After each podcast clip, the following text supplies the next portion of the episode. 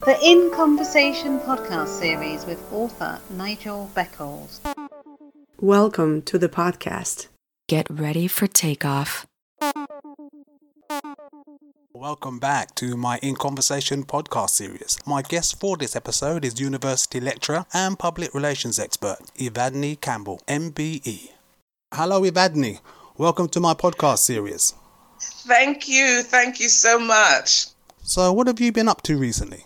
Well, in this unusual situation that we all find ourselves in, I seem to have been, uh, I'm working at home and I'm working on my computer quite a bit, thankfully, but I'm also cooking and baking. so that's my thing these days. I'll have to see if I can come round sometime and sample some of your baking. I'm telling you, baking isn't my thing, but I've learned. But today I baked pineapple and carrot cake Last week it was a banana and coconut. So we're getting there. You never know. So, Evadney, where did you grow up and what was it like? I was born in Jamaica in St. Ann and I grew up in St. Ann before I moved to the UK at 11. So, and I, I was born right in the country of St. Ann, right up in the hills and uh, stayed there till I was 11, then moved to this country and grew up in Gloucester. So I've had two very, maybe very different youth. Although Gloucester being a country probably wasn't quite as removed from from St. Ann in the hills, but you know, I grew up in a kind of really carefree, happy-go-lucky life. I was a only child, brought up by my grandparents, and so you know, I have very, very fond memories of my time in Jamaica. So, did you go to school in Jamaica or here in the UK? Primary and infant school in Jamaica, and I came here just in time to start secondary school in the UK at 11. So, how was your time at school and what were your favourite subjects?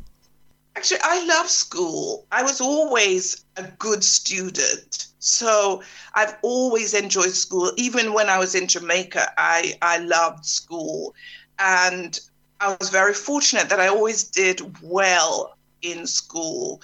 My grandparents, you always felt like if you came anything less than second in a class, and even when you came second, it was never good enough. So I've always been very not competitive in a, in a nasty way, but I always tried my best because I was always conscious of wanting to be good and wanting to to succeed. And in my secondary school here, I went to what then were uh, secondary modern before the comprehensive system came in place.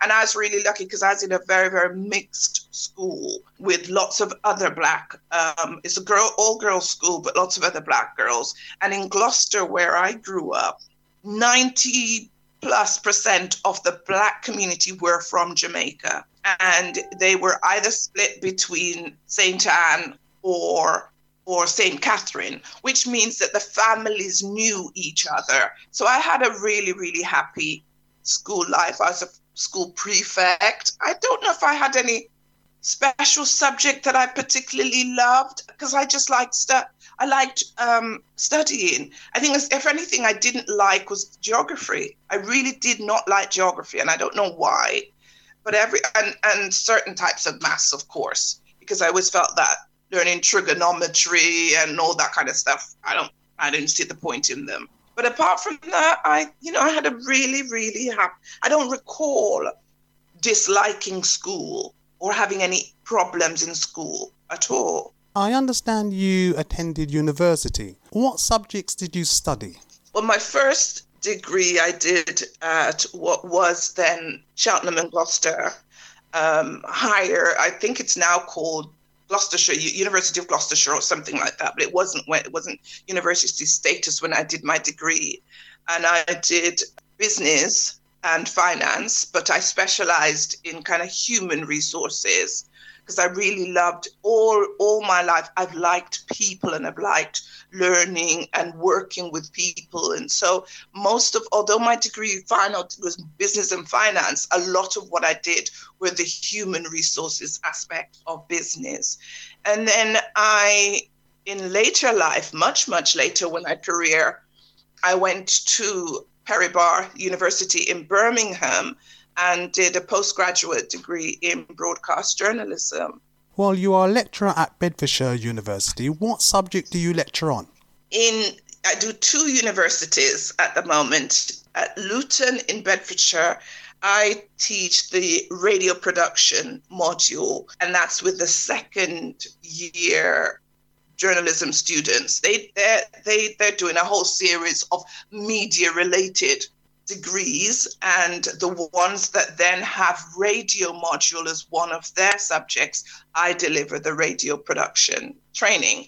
And London at the University College London, which is University um, LCC, so it's London College of Communications. I do a PR training with the students who are doing their masters. So there is a part of their their, their media relations uh, masters.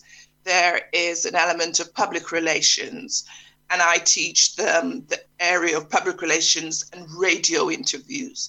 So from a PR point of view, kind of working with the with the radio and also radio interviewing. When did you become involved with public relations or PR training? Wow, yeah, um, that's really interesting because I used to present a radio show for BBC covering the southwest of England. So that was broadcast through three radio stations BBC Gloucestershire, BBC Bristol, and BBC Wiltshire. And that was a, a, a, magazine show. So it's aimed at the Black community across those regions. And it was a music and speech show. So I used to do a lot of the, the publicities with events that were happening all over the country, black music events particularly. So the, the promoters would come to us, come to me to do interviews with artists who were on the shows or just to publicize the shows. And so what happened was apart from the stuff I did as the radio presenter, sometimes they'd come and ask for help in doing PR for their events. And I used to do that on, on a part time basis, just helping out. And it was really more of a hobby because I enjoyed the music industry. And so I used to do that. And when I moved to London in 2001, I used to work with, particularly with ARM events promoters. And one day he kind of said, you know, you've got to do this properly. You've got to set up a company. You've got to set up a PR company so we can do this properly. And uh, my daughter, who by then was working in PR, because she she did a communications degree and was working for a PR company, and had then moved down to work for BBC on its music station, the um, 1Xtra. So we both started working together doing this PR stuff. So I was doing it more or less just so we could have extra holidays, to be fair. It was very much a case of, okay, well, we'll do a couple of events a year and it gave us some money and then we could have extra holidays. But I realized that I was really enjoying that aspect of work just really doing the, the public relations because it kept me doing the media stuff, which I was doing with BBC as a journalist. But also, it kept me working closely with the community and particularly the Black community, which, which is my passion. And then on top of that, I was promoting, particularly, we were doing music events. We did some huge reggae events right across the country. And so in 2012, BBC had been doing this whole um, program of redundancies over a number of years. And then in 2012, I just thought, you know, if I don't do this now, I'm not going to do it again. I really need, I'm getting older. If I'm going to change my career, then I have to do it now. And I asked uh, for redundancy. They they agreed and paid me up, so which meant I knew I could sustain and support myself whilst I tried to build the business. So I left the BBC full time in 2012 and started working full time running our public relations company. And then what I that that stage is when I decided to add the training aspects to our business because I felt that as we were so specialist in terms of the PR that we did, we wouldn't be able to, to financially sustain us as a company. So I did a, a training course to become a, an adult trainer and added media relations to the business. So we did PR and media training. And in 2013, we formally launched the company in public relations and media training. So, what type of clients use Shiloh PR services? Well, we, as I said, we started off really focusing on events PR, but that has changed. And we used to do a lot of music events. We have done huge music events at uh, Wembley, from gospel events to reggae concerts. We did the One Love Peace Festival. We've done huge soul um, events. But what has happened is that because our specialist is in getting access to the African and Caribbean community. So, what we specialize in is saying it doesn't matter who you are as a client, if you have an event or you have a product, but you want to reach the African and Caribbean community, you want them to know about your event and your product, then that's where we come in. We um, specialize in working with grassroots media outlets as well as mainstream, because obviously that's where my experience lies. But we strengthen our, our arm by being by having an awareness and not just awareness, but a relationship with grassroots black media outlets. So we last year we were working on the promotion for an independent film called Hero, which we which had a UK wide tour in October, and in June it did six cinemas in in the in London, and we worked on that. So we were the PR company that that was responsible for the whole of that. We also did PR for the launch of the Black British Theatre Awards, and we've we're also the PR agency that does the Amazing Women Awards. So it's really, really the core is about who you're trying to reach, and therefore, if your special, if your need is to get the information out to the Black community, then that's where we come in. Um, but we we do seem to have been um, more and more pushed towards doing any events are aimed at that community. So yeah, uh, we we I, you know we've also done PR for people who are publishing their books. So it's as varied as that, to be fair. Well, that sounds like quite a diverse client base that you entertain. Let's step into the In Conversation Time Tunnel. You received the honour of an MBE back in 1995. What was that for? well, that was the official title is I've got an MBE for services to the African and Caribbean community in Gloucestershire. So I used to, when I lived in Gloucester, I was I used to do lots and lots of voluntary work. I worked with doing, you know, I set up a charity. I used to pretty much sit on every committee there was looking at equality. At those times, it was called equality. It it wasn't called diversity and inclusion as it is now. It was about equality and that kind of stuff. And so I literally used to sit on was one of the any committee that you went to that were trying to look at how the how they support the black community then you'd probably find me on it. And so it was just it that's what i got it for is for my voluntary work within that sector in gloucestershire. And that's a long time ago it's before before i kind of even understood the significance. To be fair i i've never fully appreciated what it meant until till these latter years to be to, to be honest. I've had it like i said since 1995 i was one of the first black person in first black woman in gloucester to have been awarded it. So i didn't even know what it was I didn't know what it meant. I didn't, apart from the fact that my family and I could come to Buckingham Palace and collect it. To me, it was just a medal, and and and it was put down in the drawer, and I never looked at it again, and I never did anything with it, and you know. But as I am in these last kind of years, since especially since setting up in business, I've used it more in as much as it gives you access and it means that people may listen to you who wouldn't have listened to you before. That's that's about it. To be to be honest, I don't. I I think I was my community were probably more impressed with it than I was at the time. Has there been a particular life experience you believe changed you as a person fundamentally? I don't know that there's any one life experience that's changed me. I've been I worked with it, and I use that word work loosely because it's not paid work, it's voluntary work. But I've worked within the black community since I was 16 years old.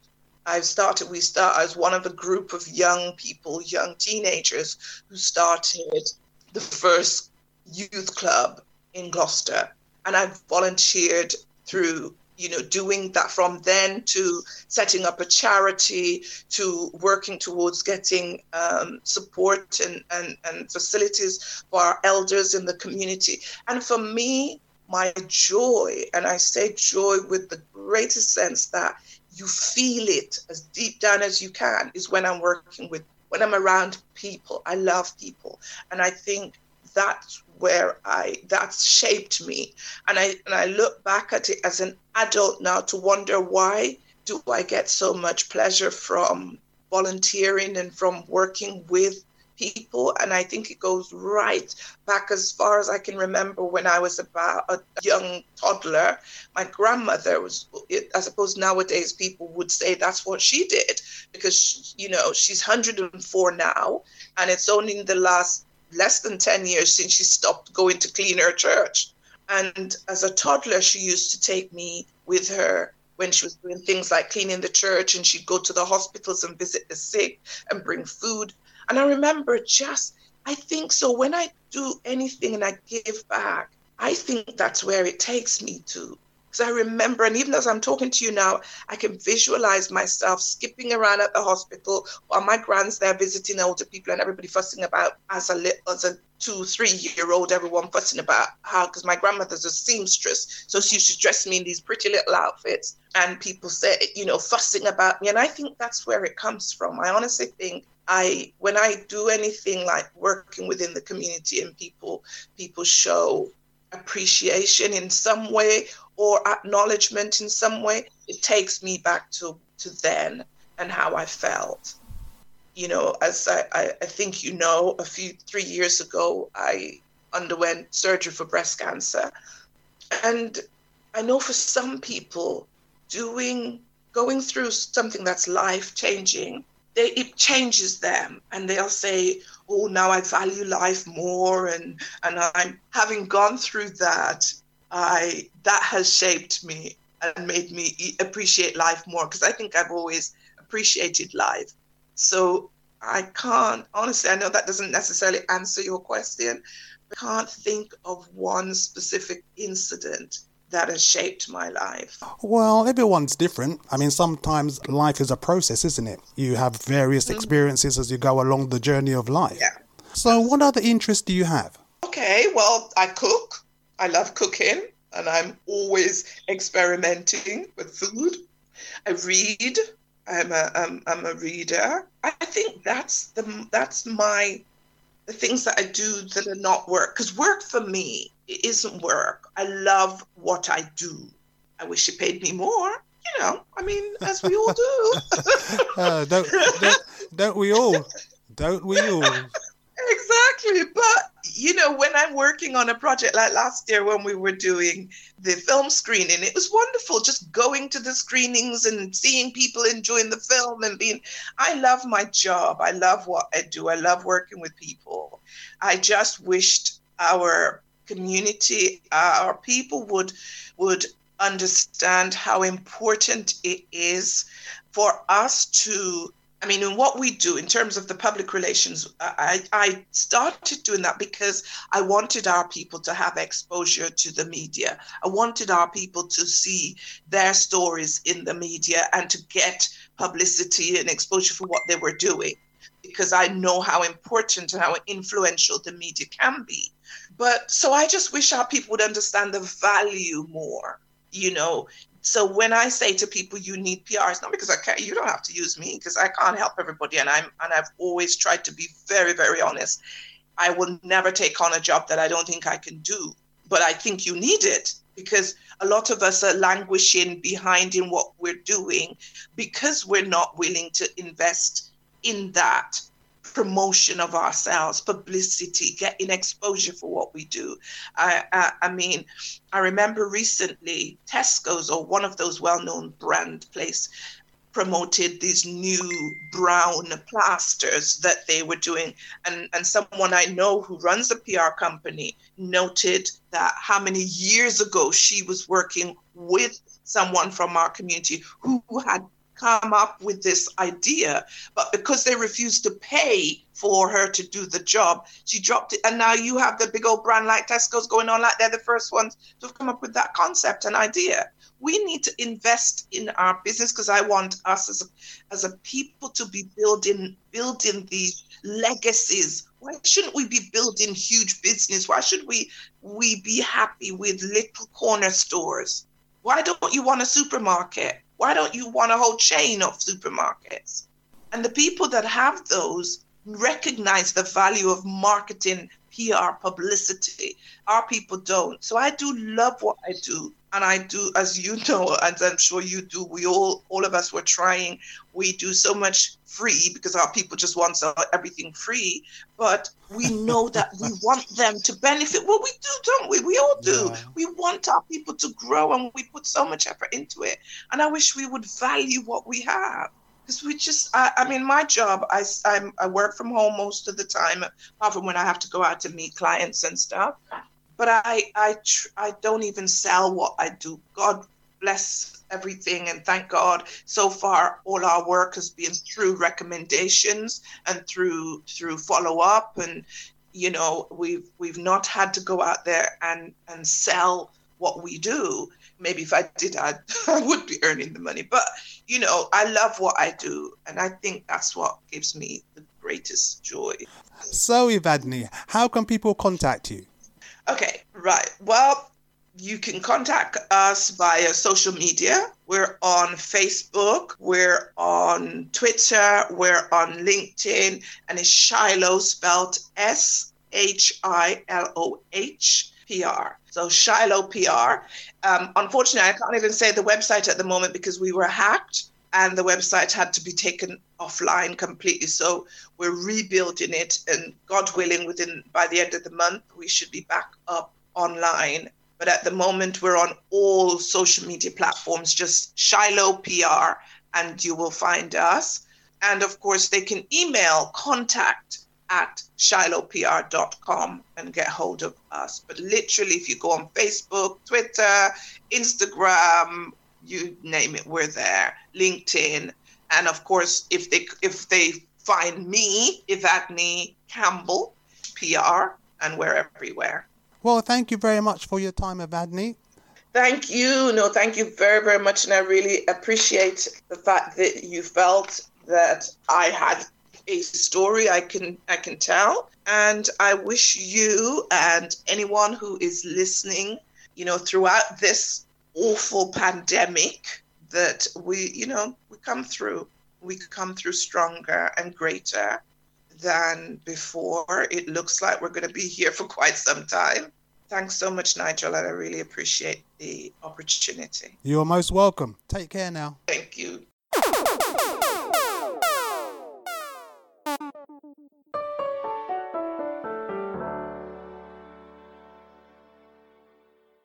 Thank you for listening. Please join me for another In Conversations podcast very soon for more interesting and entertaining discussions. Stay safe